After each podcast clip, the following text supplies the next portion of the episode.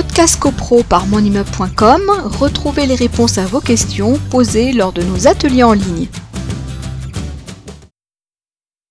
Alors, on a une question sur le, sur le diagnostic technique global. Euh, c'est une petite copropriété de trois lots.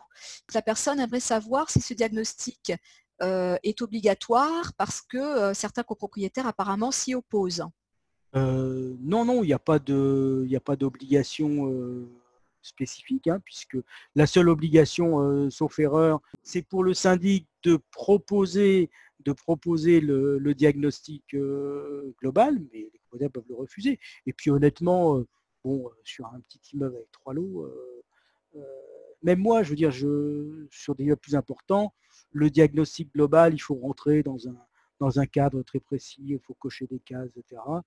moi, je suis plutôt partisan de faire un diagnostic allégé, mais qui va aller directement au, euh, au vrai problème et qui va déboucher sur un programme de travaux. Donc effectivement, hein, euh, c'est ce qu'on ce avait dit et c'est ce qui semblait être le plus logique. Il y a l'obligation pour le syndic de le proposer euh, et de le mettre résolution d'un vote en assemblée générale, mais il n'y a pas d'obligation pour les copropriétaires de voter la réalisation de ce diagnostic. Donc voilà, ce n'est pas obligatoire, mais il doit être présenté en AG, donc pour ceux qui en douteraient. L'Agence parisienne du climat va bientôt sortir un référentiel sur le diagnostic technique global et vous aurez exactement son contenu. Il comprend un diagnostic d'architecte, un diagnostic énergétique.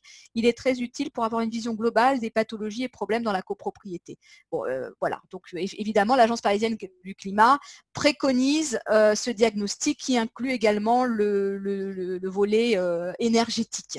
Hein, bien entendu. Il est précisé que dans certains territoires, il est obligatoire pour bénéficier de subventions publiques, hein, et notamment dans des projets de rénovation énergétique. Et que, euh, qu'apparemment en 2021, il faudra que les copropriétaires votent ce diagnostic, mais il n'y aura pas de sanctions pour les copropriétaires qui ne le feront pas.